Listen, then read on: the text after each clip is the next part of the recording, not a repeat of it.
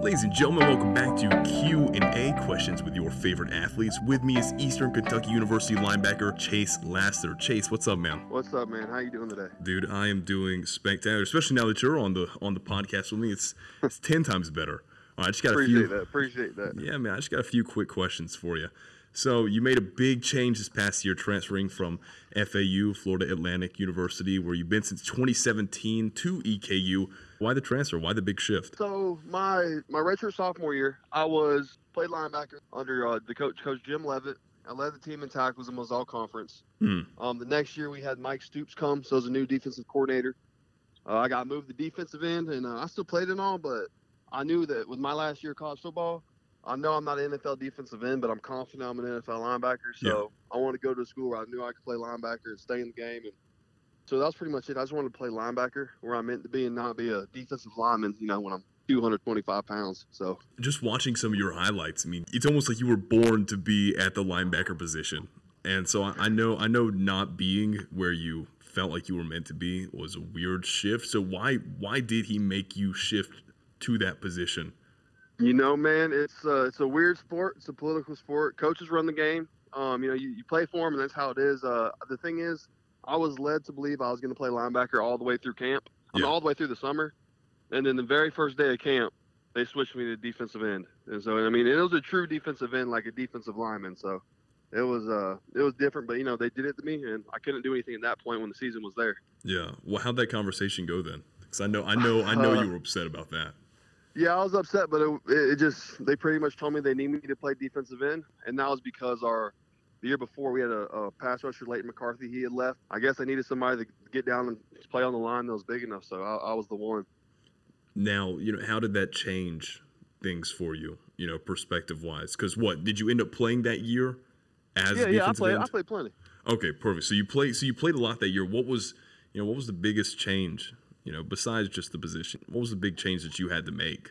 Well, I mean, honestly, it was the coaching because the year before I was allowed to I was allowed to be an athlete. I was allowed to play football and make plays. With the new coaching staff under Mike Stoops, uh, they almost thought football was like calculus, and you know, it was I wasn't allowed to play football. It was I had to run three yards up fields and, and sit for contain. Uh, you know, if it wasn't third down and, and long, I'm not allowed to pass rush. It was uh, it was very weird. It was a system that I wasn't allowed to be the athlete I am in. So it, they, they made me like a robot. I'll say that was the biggest change. Not allowed to pass rush as a defensive end. Yeah, no, I mean like I've literally I've gotten taken out for multiple drives because like I've gotten a TFL for for going under a block Yeah. instead of around it. You know, like just making plays. If it wasn't the my play to be made, like I would get taken out. So I just I didn't agree with that, so I left. Wow. So you so you're telling me that EKU they're they want you to be that athlete. They're fine with you being that athlete. Oh yeah, hundred percent. I mean, I, I'm allowed to make play. If there's a play out of my gap and I go make it, it's a good play. You know, I mean, of course there's still structure and I have to do my job, Yeah. but I'm still allowed to be a ball player. And uh, I mean, I even get the rush off the edge now because they see that I can pass rush. Yeah. So we even have a package where I'm where I'm rushing off the edge and running stunts. So Oh man. So you're pretty much like I love that. best of both worlds almost. Mm hmm exactly. Wow. So I mean, you came in here having a lot to prove as well. Because what? You're are you a redshirt senior this year? Because I saw that you redshirted like your sophomore and junior year. Yeah, yeah. So I'm a, this is my last year. This is done. So yeah, because the COVID and then a red shirt. Wow. So you have a lot to prove coming into you know a pretty well solidified EKU team. You know what have you done to solidify yourself on this roster and you know just on this team in general, especially as a, as a senior. Yeah, well, I mean, I mean, every day it's just a mentality when you show up to practice.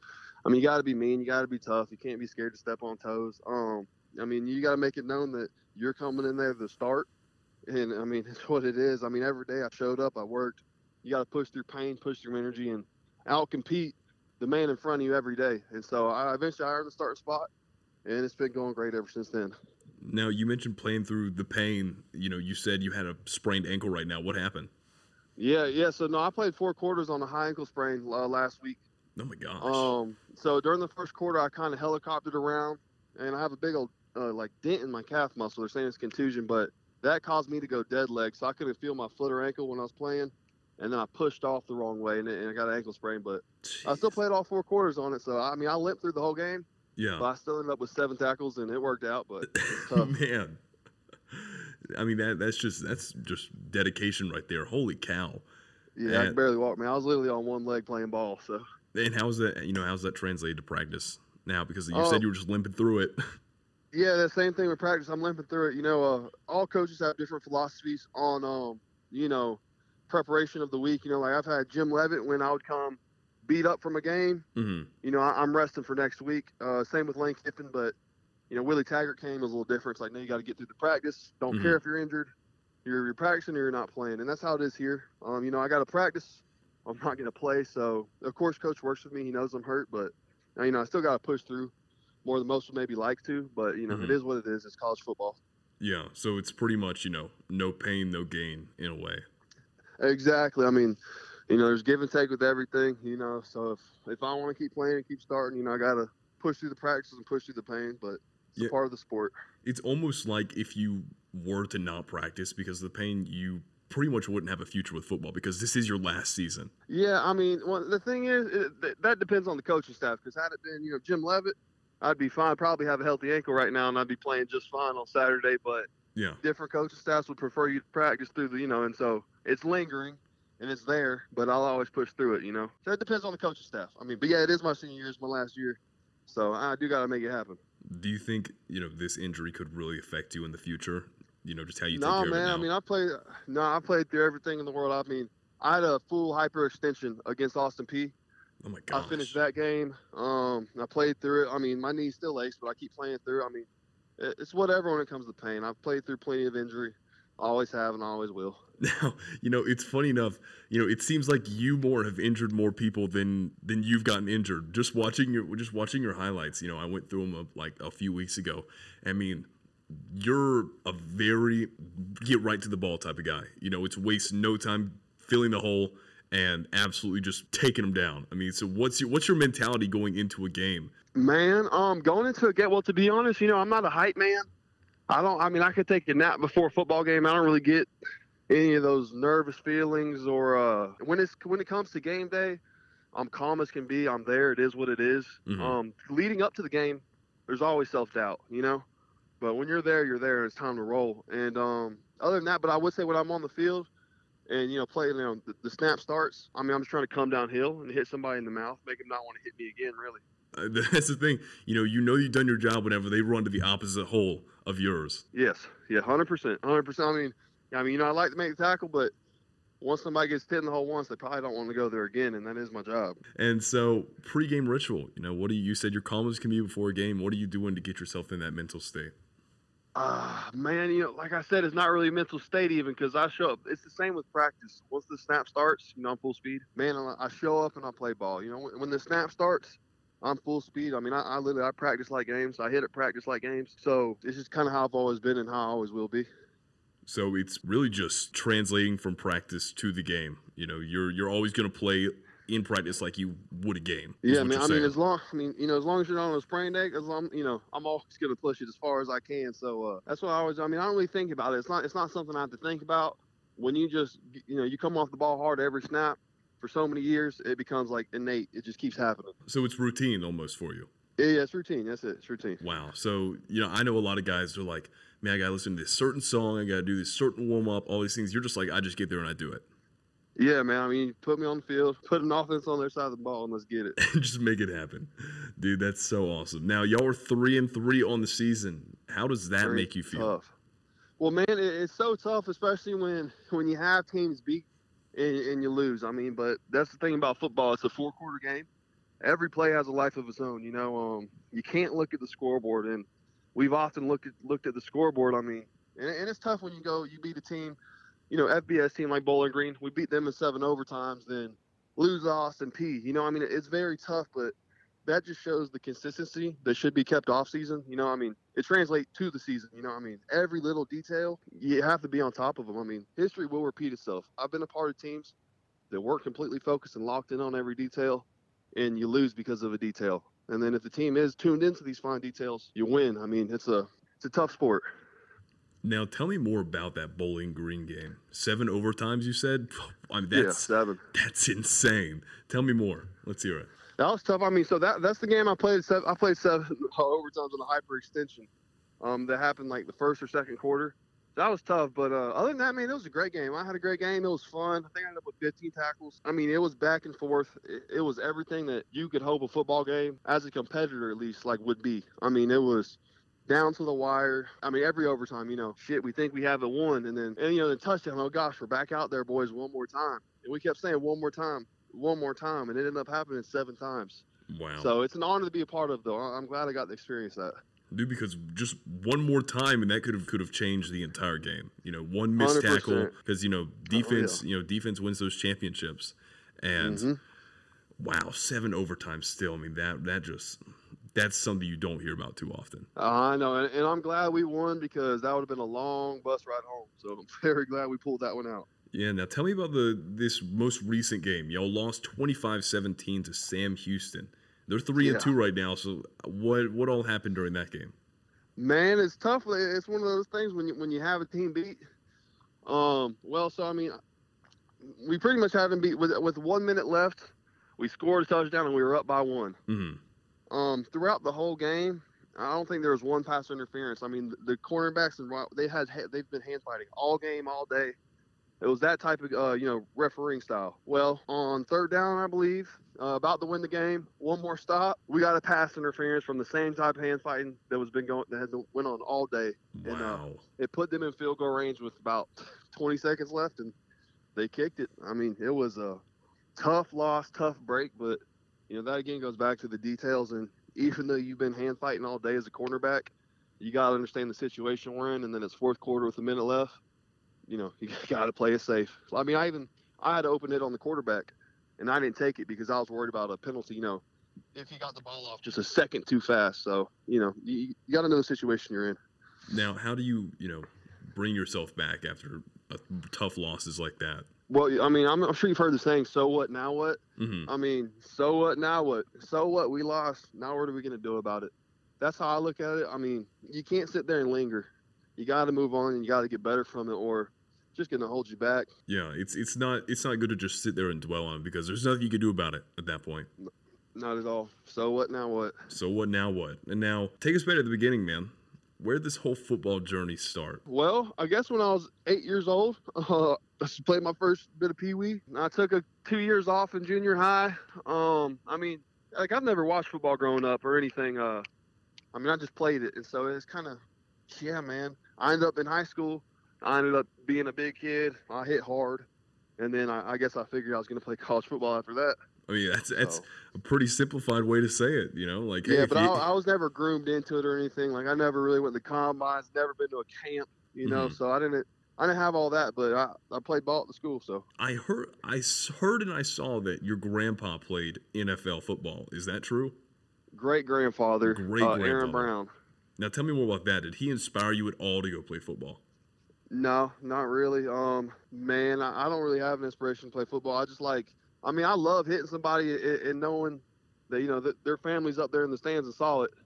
You know, I mean, I love that, and I love the competitive part of it. I love being able to, you know, beat someone and let them know about it. But no, I don't have any really inspirational stories for for why I played or anything. I just I like hitting, I like competing, and that was about it.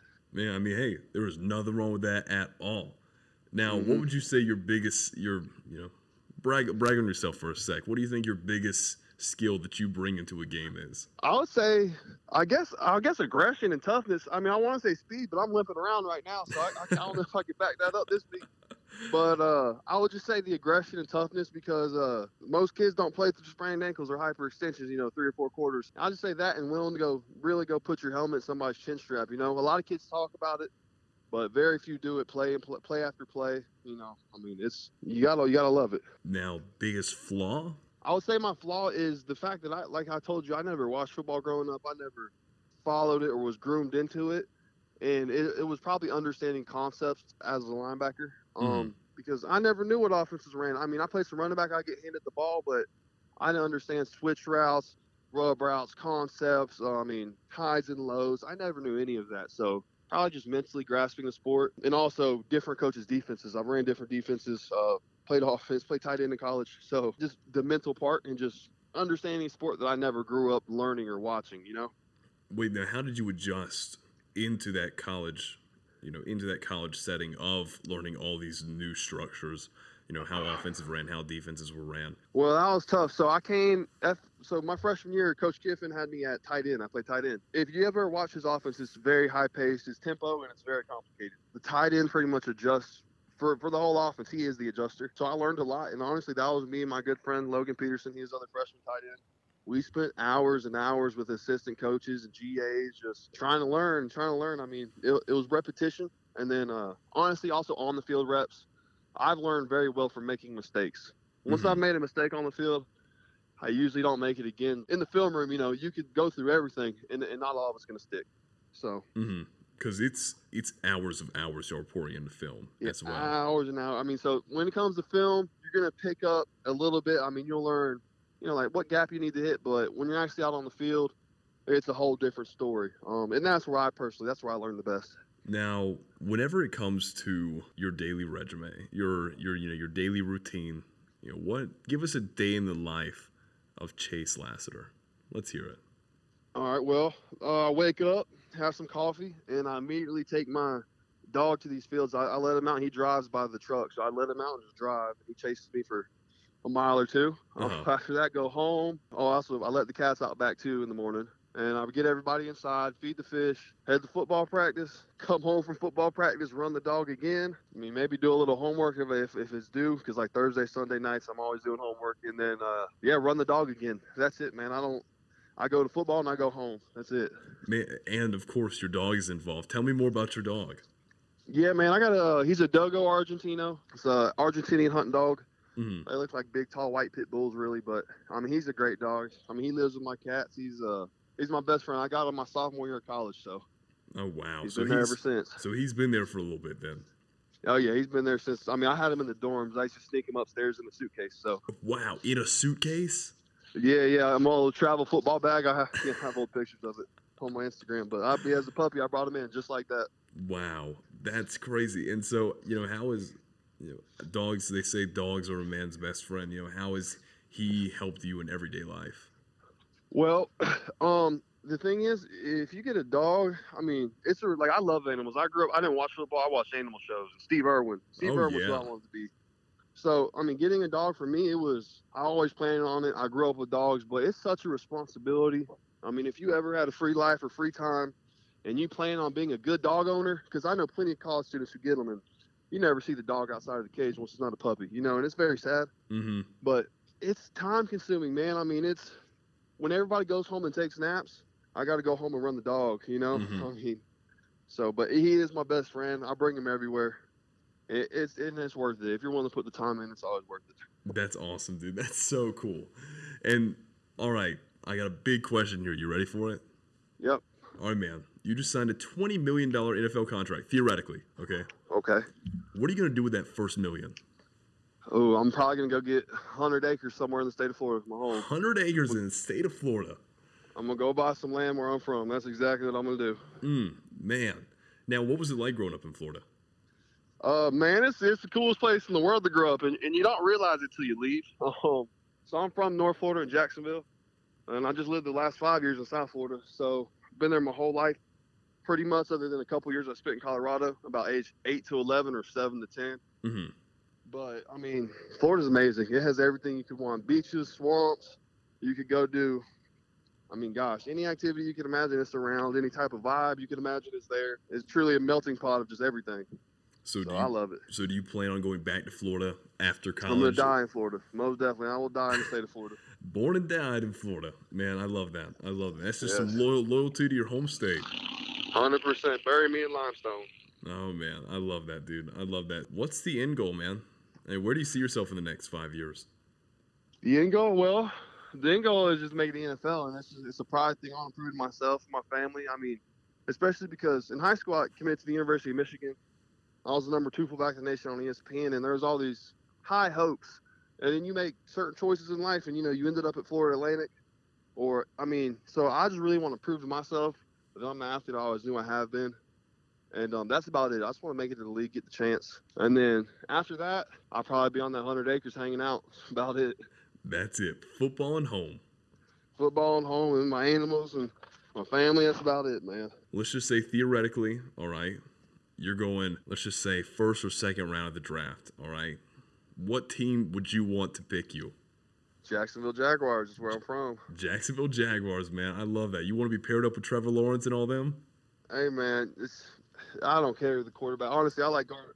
I like Gardner Minshew a little bit better. He's my favorite. Uh huh. But yeah, I'll take Trevor. Yeah, I mean the Jaguars would be my dream, and then second is is you know Bucks or Dolphins, and then third I would like to play for Bill Belichick and the Patriots because I feel he has that standard. You know, I mean the Alabama standard, the Lane Kiffin standard. He he holds his team to that standard, and that's something that I really look for. Man, so you're pretty much either you want to play in a, for a Florida team or you're going up somewhere cold. So would you would you really be would you be able to put up with the cold? Well, man, if you're making money, you put up with anything, right? Amen to that. Yeah. Now you're talking. Now you're talking. Yep. If I don't go to the league, I, am going.